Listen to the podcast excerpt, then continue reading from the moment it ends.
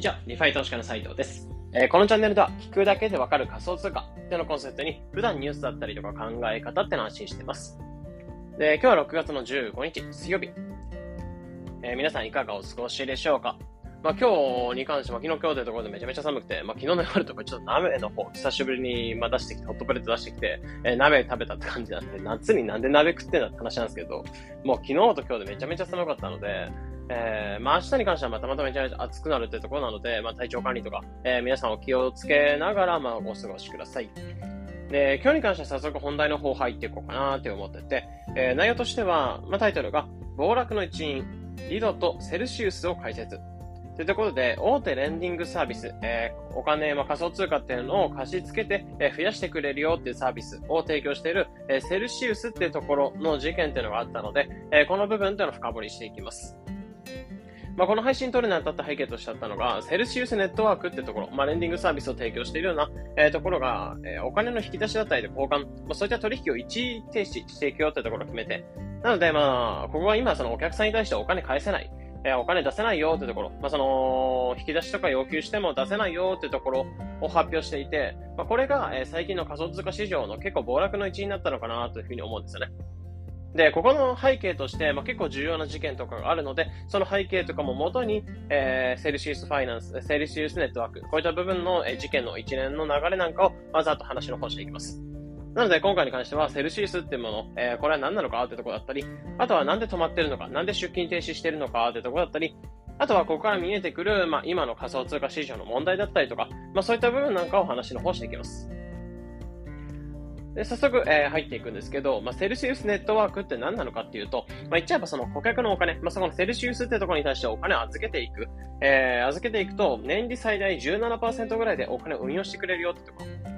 ろ。で、どこで運用してくれるかっていうと、そんな高い利回りでどこで運用するのかって話なんですけど、ここに関しては、ディファイ、仮想通貨の銀行、ディファイ、僕自身ディファイ投資家ってところでディファイを触ってるんですけど、仮想通貨を預けるのは銀行ってのがあるんですね。で、そこに対してお金を預けてくれる。そこか、セルシウスネットワークってところを介して、ディファイに対して運用してくれる感じなので、例えばウォレットにお金を送金したりとか、普通に個人でディファイ触っていくんだったら、結構ややこしい手続き必要になってくるんですけど、このセルシウスってところを使っていけば、シンプルにお金を、預けるというか、渡すだけで、運用してくれるよっていうサービスになってます。で、ここはさっき言ったように年利がだいたい 17% ぐらい、最大で 17% ぐらいで運用してくれて、で、非常に過剰担保っていう感じで、大きなお金っていうのを預けておいて、で、その何%とかを運用してくれるって感じなので、なんか元本保証してくれるみたいな、元金保証してくれるようなサービスというか、そういった感じで中央集権と、中央集権的なものと、分散的なものを掛け合わせたようなサービスを提供しているところになってます。で、ここに関してはどういった運用してるかってところになるんですけど、セルシウス自体のお財布っていうのは、どう動かしてるかっていう部分は見えないんですけど、ブロックチェーンってものを使いながら動いてるのが DeFi っていう技術なので、その上での取引っていうのは全て見れるんですね。なので、そこの利益とか辿っていくと、このセルシウスってところに関しては、リドファイナンスってところ。で、そこに対して、お金を預けて、で、その預けてもらえる、レシートみたいなもの、そこを、カーブファイナンスってところに対して提供して、これで年利 17% ぐらいの利回りが得られるって感じですね。なので、これ、調べたところの段階で考えていくと40万イーサ、約600億円相当を保有してるってところになってましたね。で、ここに関して、リドファイナンスってところだったりとか、カーブファイナンスってもの、何なのかってところだったり、なんでそのセルシウスファイナンス、レンディングサービス提供しているところが、出勤を停止しているのかというところをプラスアルファ話していきます。で、先ほど言ったようにセルシウスネットワークというところに関しては、リドファイナンスというところに対してイーサレムを預けて、で、それでレシートみたいな発行をしてもらって、そのレシートをカーブファイナンスというところに再度投資していくってことをしてたんですよね。で、このリドファイナンス何なのかっていうと、これは、さっき言ったようにステーキングができるようなものとなって、イーサリアムってものを主に預けて、で、そこで預かり証明書、レシートみたいなのを発行してくれるんで、これがステーキングイーサ、ST イーサっていうものを、提供してくれて、で、それを持っておけば、年利何パーセント、数パーセントぐらいで、イーサリアムが増えるような、正直、このイーサリアムのディファイを使っていくってなったら、リードファイナンスをほぼ知らないような人はいないぐらいの感じの大規模なもので、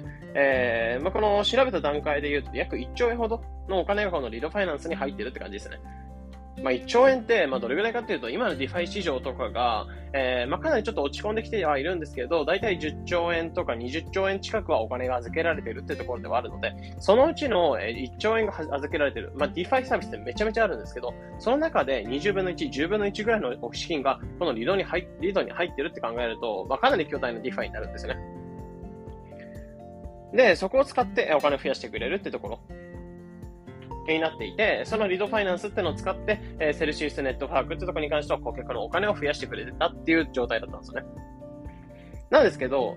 最近ここのリドファイナンスが提供しているステーキングイーサ、レシートっていうのは本来であればイーサリアムイコールステーキングイーサ、価値が同等のはずなんですけど、これが 5% 引きになって提供されてたってところだったんですね。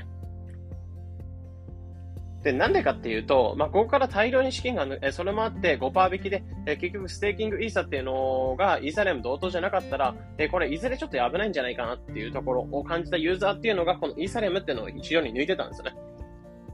で、そのステーキングイーサをイーサリアムに戻して、イーサリアムを引き出してたって感じではあったので、なんでかっていうと、今年8月くらいにイーサリアムっていうのアップデートかかるんですよね。で、The Merge っていうアップデートって言われてるんですけど、これになってくれるとかなりガス代が安くなったりとか、サクサク動くような、ネットワーク運用になってくるんですけど、そこに、移行した後に、このステーキングイーサを持ってる人に関しては、移行した後に1年間、このステーキングイーサっていうのを引き出せないっていう状態になってたんですよね。で、そうなってくると、このステーキングイーサっていうのを引き出せないってことになってくると、1年間このリドファイナンスってところを使っておかないと、イーサリアムは引き出せない状態になるので、その前に引き出しておきたいっていうユーザーがいたりとか、あとはこのザ・マージの実行とかが8月とか9月とか8月の予定ではあるんですけど、さらに遅れたりすると、さらに引き出せる予定っていうのがイーサレムっていうのがどんどん後になっていってしまうので、今のうちに引き出しておこうっていうユーザーがいて、でそういった、市場の荒れとかがあったので、結構大口の人の資金とか抜けてたりしたので、かなりこのステーキングイーサの価値とか価格っていうのがかなり下がってたんですよね。これがだいたい 5% 引きぐらいの価格で、提供されてたって感じになってます。で、そこでやばいっていうところになった投資家がこぞって今のうちに資金を抜き始めたってところがあって、このステーキングイーサってものの価値が下がっていたってところがあったんですね。で、セルシウスってところに関しても、このリドっていうところを使っているのは一ユーザーではあるので、顧客のお金を預かって、でそれをイーサリアムに変えて、リドってところに対して預けて、で、ステーキングイーサっていうのをもらっていた感じだったので、このステーキングイーサの価値が下がっちゃうと、顧客のお金が減っているような状態になるんですよね、言っちゃえば。で、実質、リドプラスカーブで運用しているセルシウスってところも例外ではなくて、比率っていうのがだいたいステーキングイーサと、イーサリアムの比率っていうのが、当時は1対1で預けてたはずなんですけど、それが、イーサリアムの比率が 20%、ステーキングイーサの、価値っていうのは 80% 感じなので、実質ステーキングイーサの価値っていうのが、本来であれば40万ステーキングイーサ分、40万イーサ分預けられてるんですけど、14万イーサ、約3分の1ぐらいの、資金に減っちゃってたって感じだったんですよね。なので、イーサリアムの価値っていうのが、ステーキングイーサの価値が下がっちゃったことで、そこで運用しているセルシウスのお金、セルシウスの資金自体が、かなり価値が下がっちゃった。3分の1ぐらいに下がっちゃった。で、イーサリアムっていうのもどんどん下がってきているところだったんですけど、価値がさらに下がっちゃったってところで、やばい、これ顧客に対して資金が出せない、資金が引き出しできないってところになっちゃったので、一時停止っていうのを決めたんですよね。で、これが、セルシウスがそのリドファイナンスってところにお金を預けてたっていうところもあって、そのレシートを発行してたことで、そのイーサリアムの価値っていうのが、その同等でなくなってしまったってところで、価値が保てなくなって、お金がないよってところで引き出せなくなっちゃったってところの、一連の流れになってくるんですよね。で、ここまでが一連の流れとしてあったので、このリドファイナンスってところのステーキングイーサの価値っていうのが、正直めちゃめちゃ下がってるってところ、5% 引きとかであっても、うちは例えば1万円、2万円とか入れてるんだったら 5% くらいはいいよってなるんですけど、かなりこのセルシウスってところに関してもお金が預けられてたってところ、40万イーサとかが預けられてたってところだったので、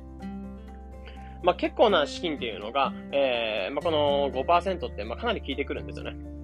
というところで、かなり、こういった意味でイーサリアムっていうのが、暴落してしまったりとか、それを筆頭にビットコインとか、最近だとバイナンスコインとかっていうのを暴落してたところで、市場全体がこのリドってところに偏ってたことで、結構相場っていうのは荒れちゃってるっていうのが、変化としてあるんですね。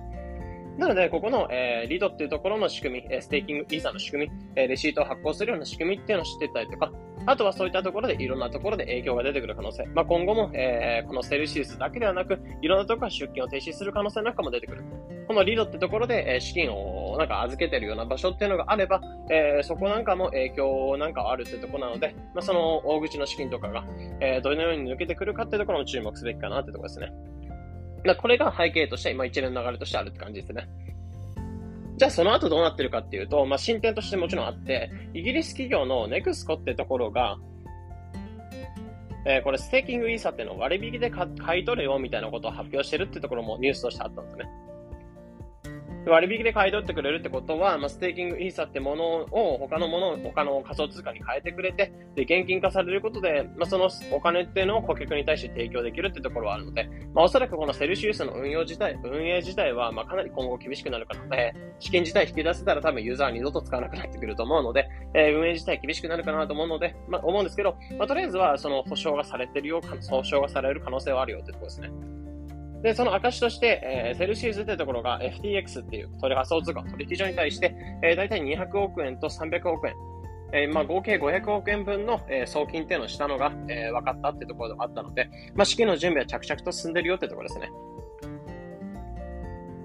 あとはプラスアルファで分かったのが、実はセルシウスってところはこのリドってところに対して、リドというところに対してイーサレムを提供して、カーブってところで運用してるだけではなく、プラスアルファでメーカーってところで、ステーブルコインの代を発行してたということも分かったんですよね。で、これは、ブロックチェーンの、イーサスキャンというところから分かったってところで、記録から分かったってところだったんですけど、セルシウスがドルを借りてるのも分かって、で、最近なんかの相場の暴落とかがあったってところはあったので、基本的に代を発行するには仮想通貨っていうのを担保にお金を借りる、代っていうのを借りていく。で、それで代を借りてるので、その代を他のところで運用するみたいなこともあると思うんですけど、この代を借りてるってことがあるので、結構過剰担保っていうのは必要になってくるんですよね。で、この担保率とか生産率っていうのを下回ってしまうと、強制的に預けてる資金っていうのが預けてる資金で生産されてしまうってところはあるので、その担保にしてる通貨の価値っていうのが下がっちゃうと、担保率というか生産率っていうのがどんどん高くなっちゃうんですよね。で、最近なんかかなり暴落していて、だいたい650億円分のビットコインを、メーカーってところにこのセルシウスで預けてたんですよね。で、それで約330億円ほどのお金、代を借りていたってところだったんですけど、今までの相場とかであればかなり保てていて、生産ラインはギリギリに保ってたって感じなんですけど、最近のビットコインの価値の暴落とかがあったってところもあって、結構生産ラインっていうのは迫ってた。で、そこで、さらにプラスアルファとして、60億円相当のビットコインというのを預け入れて、で、生産ラインというのをだいたいその日本円とかで言うと220万円ぐらいの価格に戻したって感じはあったので、実はこのリドってところとかカーブってところで運用するだけではなく、プラスアルファでメーカーってところからお金も借りていてというところも発覚したってことがあったんですよね。なので、こういった下落相場なんかも受けて、セルシウスはダブルパンチってところで、ステーキングイーサの価値っていうのが保てないよってところだったりとか、あとはこの仮想通貨自体の暴落っていうのもあって、その生産とかラインを気にしなきゃいけない。なので、顧客のお金をかなり、保証しなければいけない状況になっちゃってるよっていうところが、ここまでの流れになってますね。なので、ここまでの話してた内容っていうのをざーっとまとめていくと、まずイーサ 2.5、そのザ・マージっていうアップデートっていうのはイーサレムがアップグレードされることで、その移行後1年間、ステーキングイーサっていうのを引き出せないっていうところを分かったユーザーっていうのが、リドってところから、ステーキングイーサを抜いていた。で、それもあって、1対1、イーサリアムとステーキングイーサの価値っていうのは1対1が保てなくなったって、5% 引きになっちゃったよってところ。で、それもあって、セルシウスってところに関しては、そのリドってところから借りたステーキングイーサとイーサリアムを預けていたってところはあって、で、それで、ステーキングイーサの価値っていうの下がっちゃったので、かなりお金ではなくなっちゃったよみたいな状態。で、それで顧客にお金が返せなくなるってところで、出金停止ってところを決めたって感じ。で、プラスアルファとして相場も荒れてるってところではあるので、担保率を保ってる。ステーブルコインを借りてるってところもあったので、その生産率なんかも意識しなきゃならないってところで、ダブルパンチっていうのがあって、セルシウスってかなり今厳しい状況にあるよってところの話なんかをしていきました。で、ここまでの話っていうのは、流れとして話していたんですけど、プラスアルファとして、今後の問題点、ここから見えてくる問題点なんかをプラスとして、僕自身ちょっと思うところを話していくんですけど、まず、まあ、言うまでもないんですけど、セルシウスってところはディファイで運用してくれてるところなんですけど、これお金の中身とかが、お金のその財布の中身っていうのが、まあ、結局中央集権的に預けられてるので、お金の中身とかがどのようにイーサリアムに変えたとかが見えないんですよね。で、そこで勝手になんか顧客の、もちろん契約とかする上で必要になってくるんですけど、まあ、顧客のお金を危ない状態で、それぐらい危ない状態で運用してたってことにまず問題があって、お客さんのお金だぞみたいな。まあ、もちろん個人で運用してるんだったら全然いいんですし、リドとカーブファイナンスの運用なんて結構メジャーな運用方法になってくるので、誰しもやりたがるんですけど、そんなリスキーなものっていうのを、普通にセルシウスというか、その普通の銀行とかレンディングサービス提供しているような場所が、提供しているっていうのがまずまず危ないんですよね。